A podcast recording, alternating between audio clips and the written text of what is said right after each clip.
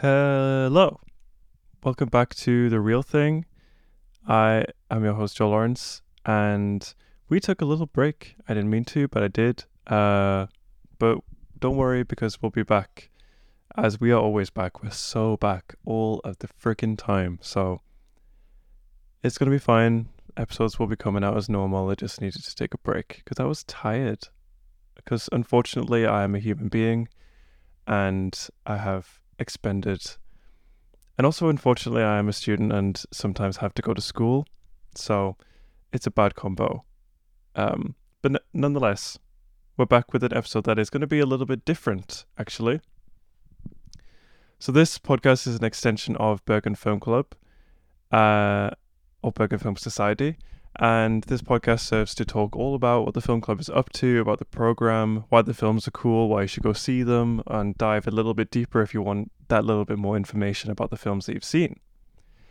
But this episode, Bergen Film Club is very excited to have announced and announced again that we will be back with our annual Trash Film Festival, which is back for its third iteration this year, which is very exciting. So in this festival, we are showcasing a spectacular lineup of the most obscure film titles that no one has ever heard of, and we could promise that this festival is like no other. It'll make you laugh, it'll make you cry, close your eyes and wonder, why would anyone watch this? Or even better, why did somebody make this? Whatever your reaction is, this is definitely an event you must kidnap your friends into attending. It is a, a lot of fun, and it will be happening the twenty-fourth to the twenty-sixth of November, over that weekend. So putting it out there now, please come, because it's going to be a lot of fun, and we've uh, the program is being announced slowly and being put out this week, I believe. So definitely, if there's a lot of good stuff in there, so definitely go check it out. I went last year for the first time, and it was definitely very much fun. They showed The Room, they showed a Neil Breen movie, which we are going to talk about in an upcoming episode. Mister Neil Breen, who the hell is he? Um, and The Room, actually, as well. So it's going to be a lot of fun. I think we've got, these are going to be some side episodes. So today will be a Thursday, and this uh, these episodes will be coming out on Thursdays up until the festival. So I can try and tease you into enjoying it, uh, and pique your interest if you like. So yeah. But I thought that, you know, it's hard to define what trash is, because I think it can be quite a subjective term, because, well, firstly, it comes into the subjectivity of what do people like and what do people don't like, because a lot of people would call a lot of films that I like trash, and also vice versa. I watch hundreds upon hundreds of really awful horror movies all the time, but I enjoy them and I think that they're fun, but I can see that another person would call them trash in the same way that I would call every single rom-com that Netflix has made in the past ten years trash. So it's subjective, but trash itself has a rich history th- that goes back around one hundred years. So there's a lot of information here, and it's sort of an informal film genre in this way that's come to be quite celebrated. So I'm going to do that this uh, this episode. I'm going to tell you the history of trash, or as it's more professionally referred to, exploitation film. And yeah, hopefully give you a bit of the background, a bit more understanding, and see where we go from there. So an exploitation film, which is how I'm going to refer to it as, is a film that tries to succeed financially by exploiting current trends, niche genres, or lurid content. Exploitation films are generally low-quality, quote-unquote, B-movies, though some set trends attract critical attention, become historically important, and even gain a cult following, which is probably how a lot of these films come to be so known. But firstly, I just wanted to say what the term B-movie meant, because it was something very interesting to me. So a B-movie or a B-film is a type of low-budget commercial motion picture. Originally, during the golden age of Hollywood, this term specifically referred to films meant to be shown as the lesser-known second half of a double feature, some, somewhat similar to B-sides in the world of recorded music.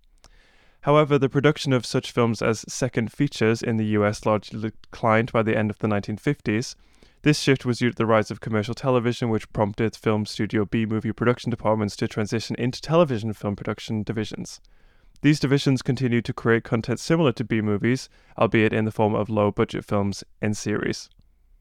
And there's whole articles about that, and it was really interesting that that's they're basically just B-sides of good films. So, yeah, that was very, I thought that was fun. History is always interesting. So let's get into the history of exploitation film, uh, a little bit about grindhouses and drive-ins, and then subgenres, which I'm not going to go into all of them because there are a lot, and there are also some that I don't want to talk about. So, yeah, at the end of the day, this is my dot dot dot Bergen Film Club's podcast, and I can do what I want, more or less. Exploitation films often include themes such as suggestive or explicit sex, sensational violence, drug use, nudity, gore, destruction, rebellion, mayhem, and the bizarre. Such films were first seen in the modern form in the early nineteen twenties, but they were popularized in the sixties and the seventies with a general relaxing of censorship and cinematic taboos in the U S and Europe. An early example of an exploitation film, the film Ecstasy from nineteen thirty-three, included nude scenes featuring the Austrian actress Hedy Lamarr. The film proved popular at box office but caused concern for American Cinema Trade Association, the Motion Picture Producers and Distribution of America, M P P D A. The organization, which applied the Hays Code for film censorship, also disapproved of the work of Duane Esper, the director responsible for exploitation movies such as Marijuana in nineteen thirty-six and Maniac in nineteen thirty-four. The Motion Picture Association of America and its predecessor cooperated with censorship boards and grassroots organizations in the hope of preserving the image of a clean Hollywood. But the distributions and the distributors of exploitation film operated outside of this system and often welcomed controversy as a form of free promotion. Their producers used sensational elements to attract audiences lost to television. Since the nineteen nineties, this genre has also received attention in academic circles, where it is sometimes called paracinema. Quote-unquote exploitation is loosely defined and arguably has as much to do with the viewer's perception of the film as with the film's actual content.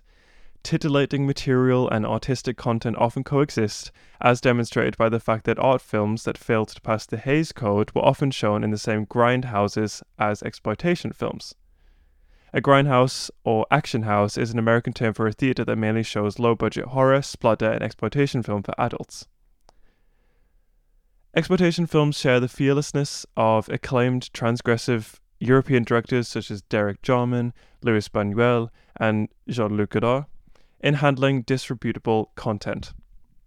Many films recognized as classics contain levels of sex, violence, and shock typically associated with exploitation films. Examples include Stanley Kubrick's A Clockwork Orange, Todd Browning's Freaks, Roman Polanski's Repulsion, Buñuel's Un Chien Andalou, contains elements of the modern splatter film.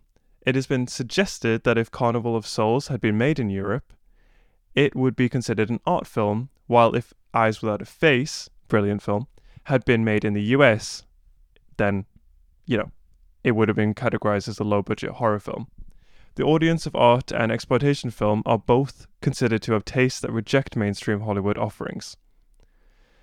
Exploitation films have often exploited news events in short-term public consciousness that a major film studio may avoid because of the time required to produce a major film. Child Bride in nineteen thirty-eight, for example, tackled the issue of older men marrying young girls in the Ozarks. Other issues, such as drug use in films like Reefer Madness in nineteen thirty-six, attracted audiences that major film studios would usually avoid to keep respectable mainstream reputations. With enough incentive, however, major studios might become involved, as Warner Bros. Did in nineteen sixty-nine anti-L S D, anti-counterculture film The Big Cube. The film Sex Madness in nineteen thirty-eight portrayed the dangers of venereal disease from premarital sex. Mom and Dad, a nineteen forty-five film about pregnancy and childbirth, was promoted in lurid terms. She Should Have Said No, in nineteen forty-nine, combined the themes of drug use and promiscuous sex. In the early days of film, when exploitation films relied on such sensational subjects as these, they had to present a very conservative moral viewpoint to avoid censorship, as movies then were not considered to enjoy First Amendment protection. Several war films were made about the Winter War in Finland, the Korean War, the Vietnam War, before the major studios showed interest, when Orson Welles' radio production of The War of the Worlds and the Mercury Theatre of the Air for Halloween in nineteen thirty-eight shocked many Americans and made news, Universal Pictures edited their serial Flash Gordon's Trip to Mars into a short feature called Mars Attacks the World for release in November of that year. Some Poverty Row low-budget B-movies often exploit major studio projects. Their rapid production schedule allows them to take advantage of pu- publicity attached to major studio films. For example, Edward L. Alperson's produced William Cameron Menzies' films Invaders from Mars beat Paramount Pictures' production of the director George Powell's The War of the Worlds at the cinema, and Powell's The Time Machine was beaten to the cinema by Edgar G. Ulmer film Beyond the Time Barrier. As a result, many major studios, producers, and stars keep their projects secret. So it's basically just a way of sort of subverting the norm of Hollywood and sort of challenging it in a way, and also similarly challenging films that are coming out and making a commentary on something in a big way before the commentary can actually be made. So in this way, it can be like quite like a political act, but that's not to say that all trash films are political. Sometimes they are just the driven, absolutely driven, self-obsessed, self-believing mind of a of a man, usually, who thinks that he is God's gift to cinema, making some kind of film in his own vision, his own money, just making a film for making a film's sake, in a way, to just to express himself in any way that he can. In that way, trash cinema is very similar to Young Thug, because I don't think that he is necessarily concerned with how music sounds. He just wants to put it out there. He has something to say and express, and I think that's kind of the same vibe as a lot of trash films, especially in present day. But from this history, we can see that in the past, it has been a way of challenging the law and the politics of film, and also just kind of being a bit rebellious, a bit punky, and and challenging that Hollywood norm. So I mentioned earlier grindhouses and drive-ins. A grindhouse is an American term for a theater that mainly showed exploitation films. These theaters were popular throughout the nineteen sixties, seventies, and the early eighties in New York City and other urban centers, mainly in North America, but began a long decline during the mid-eighties with the advent of home video. As the drive-in movie theater began to decline in the sixties and seventies, theater owners began to look away uh, and look for ways to bring in patrons. One solution was to book lower-cost exploitation films. Some producers of the fifties and the eighties to the eighties made films directly for drive-in market, and commodity product needed for a weekly change led to another theory about the origin of the word, that the producers would grind out films. Many of them were violent action films uh, that would be called drive-in films. Maybe like The Blob. That might be a challenging thing for some people to hear, that I might call The Blob a trash film, but nonetheless. So I mentioned earlier as well, kind of the last section of this article that I've been reading from, is subgenres. Exploitation films may adopt the subject matter and styling of a regular film genre, particularly horror film and documentary film, and their themes are sometimes influenced by other so-called exploitative media, such as pulp magazines. They often blur the distinctions between genres by containing elements of two or more genres at the same time. Their subgenres are identifiable by the characteristics they use.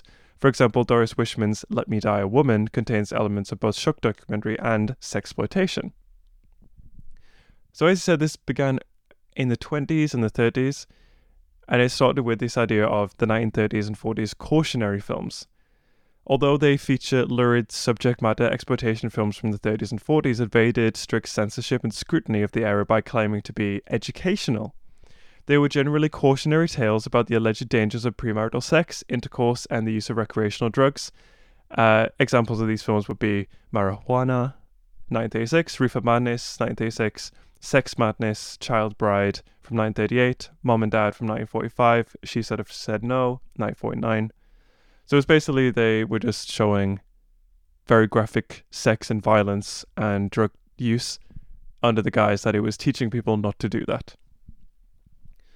But from the kind of whole existence of trash and exploitation films has led to the invention of a very long list of of subgenres within it.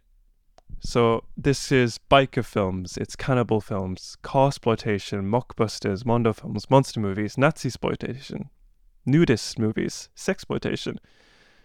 So I'm going to get into a couple of these and describe, uh, yeah, what's uh, what's going on in these subgenres, and then I encourage you to go look and find something that you could be interested in, because there's a lot of information here. So I'm going to start with cannibal films, for example. Cannibal films are graphic movies from the early seventies and eighties, primarily made by Italian and Spanish movie makers. They focused on cannibalism by tribes of South America or Asian rainforests. Oop. This cannibalism is usually perpetrated against Westerners that the tribes held prisoner, as with Mondo films, which is a subgenre of exploitation, uh, and they are sort of like pseudo-documentary and depict sensational topics.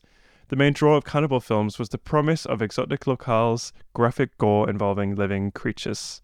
Uh, best known films from this would be Cannibal Holocaust in nineteen eighty, in which six real animals were killed on screen, and also Cannibal Ferox, Cannibal Women in the Avocado's Jungle of Death, The Last Cannibal of the World, The Man from Deep River, and yeah, Green Inferno. In twenty thirteen as a modern homage to this uh, to this genre.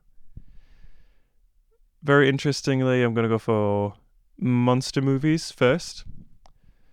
These nature run amok films focus on an animal or group of animals, for larger, more aggressive than usual for their species, terrorizing humans while another group of humans tries to fight back. This is Godzilla. This genre began in the fifties when concern over nuclear weapon testing made movies about giant monsters popular and more realistic in a way. These were typically either giant prehistoric creatures awakened by atomic explosions or ordinary animals mutated by radiation.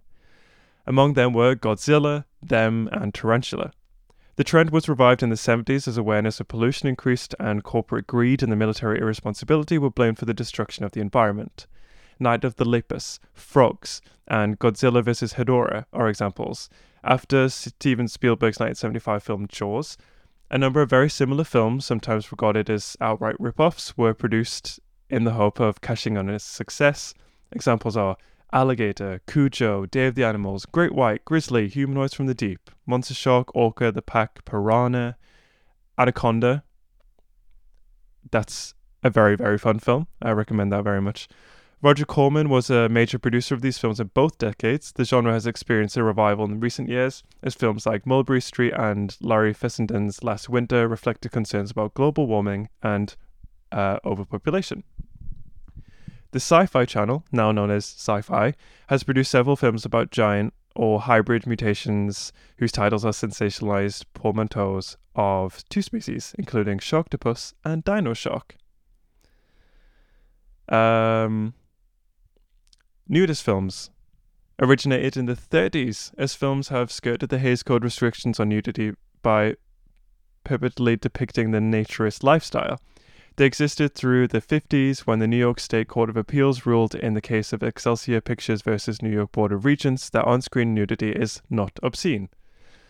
This opened the door to more depictions of nudity, starting with Russ Meyer's nineteen fifty-nine The Immoral Mister Tease, which has been credited as the first film to take place Uh, its exploitation elements unapologetically at the forefront instead of pretending to carry a moral education or message, such as the cautionary films of the forties and thirties. This development paved the way for the more explicit exploitation films of the sixties and seventies and made the nudist genre obsolete, ironically since the nudist film Garden of Eden was subject of a court case. After this, the nudist genre split into the subgenres nudie cutie, which featured nudity but no touching, and the Ruffy, which included nudity and violent antisocial behaviour. Nudist films were marked by self-contradictory qualities. They presented themselves as educational films but exploited their subject matter by focusing merely on nudist camps, most beautiful female residents, while denying the existence of such exploitation. They depicted a lifestyle unbound by the restriction of clothing, yet this, despic- this depiction was restricted by the requirement that genitals are not allowed to be shown.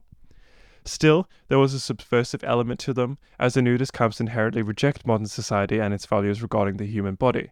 These films frequently involve a criticism of the class culture, equating body shame with the upper class and nudism with their social equality.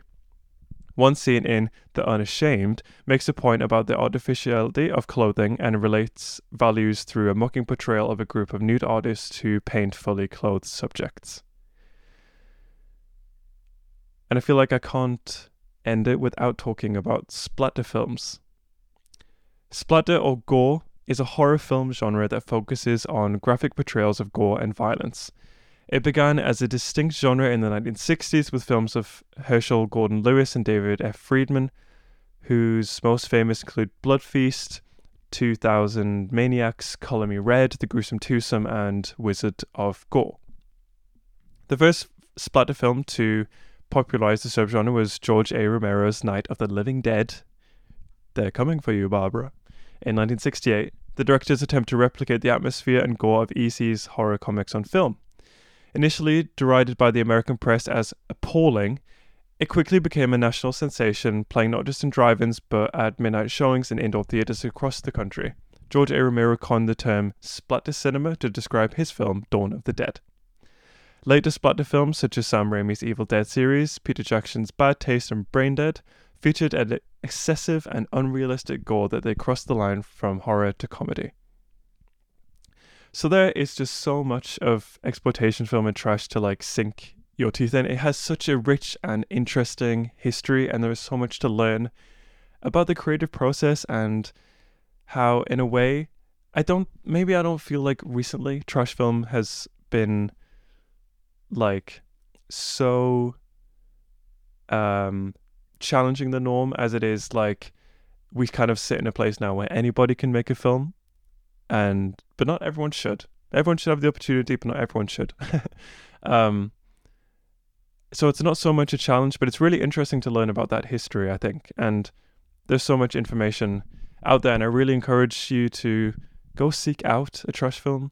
Everyone knows The Room, the classic Tommy Wiseau film, but there's so much great, great horror that I love that is just so trashy, and yeah, there's so much out there that I really encourage anyone to go and check them out. Especially Giallo films. Giallo, which is like Italian slasher films, um, which Dario Argento has been kind of like a big part of. Um, yeah, that's been the history of exploitation films. And I hope that's kind of piqued your interest and taught you a little bit about what trash is. Uh, just to reiterate that the Trash Film Festival is the twenty-fourth to the twenty-sixth of November at Bergen Film Club. There is a website, trash film fest dot n o, and I encourage you to follow us on Instagram, also at Trash Film Festival. And yeah, there's going to be some more episodes. Next week, we are going to cover Neil Breen, as I mentioned. The... He kind of trumps Tommy Wiseau for me, honestly, in, in like levels of drive and personal belief in his own craft. So, yeah. But thank you very much for listening. This has been a quite a fun, short episode. Uh, yeah, this has been The Real Thing. I've been Joe Lawrence. Thank you. Goodbye.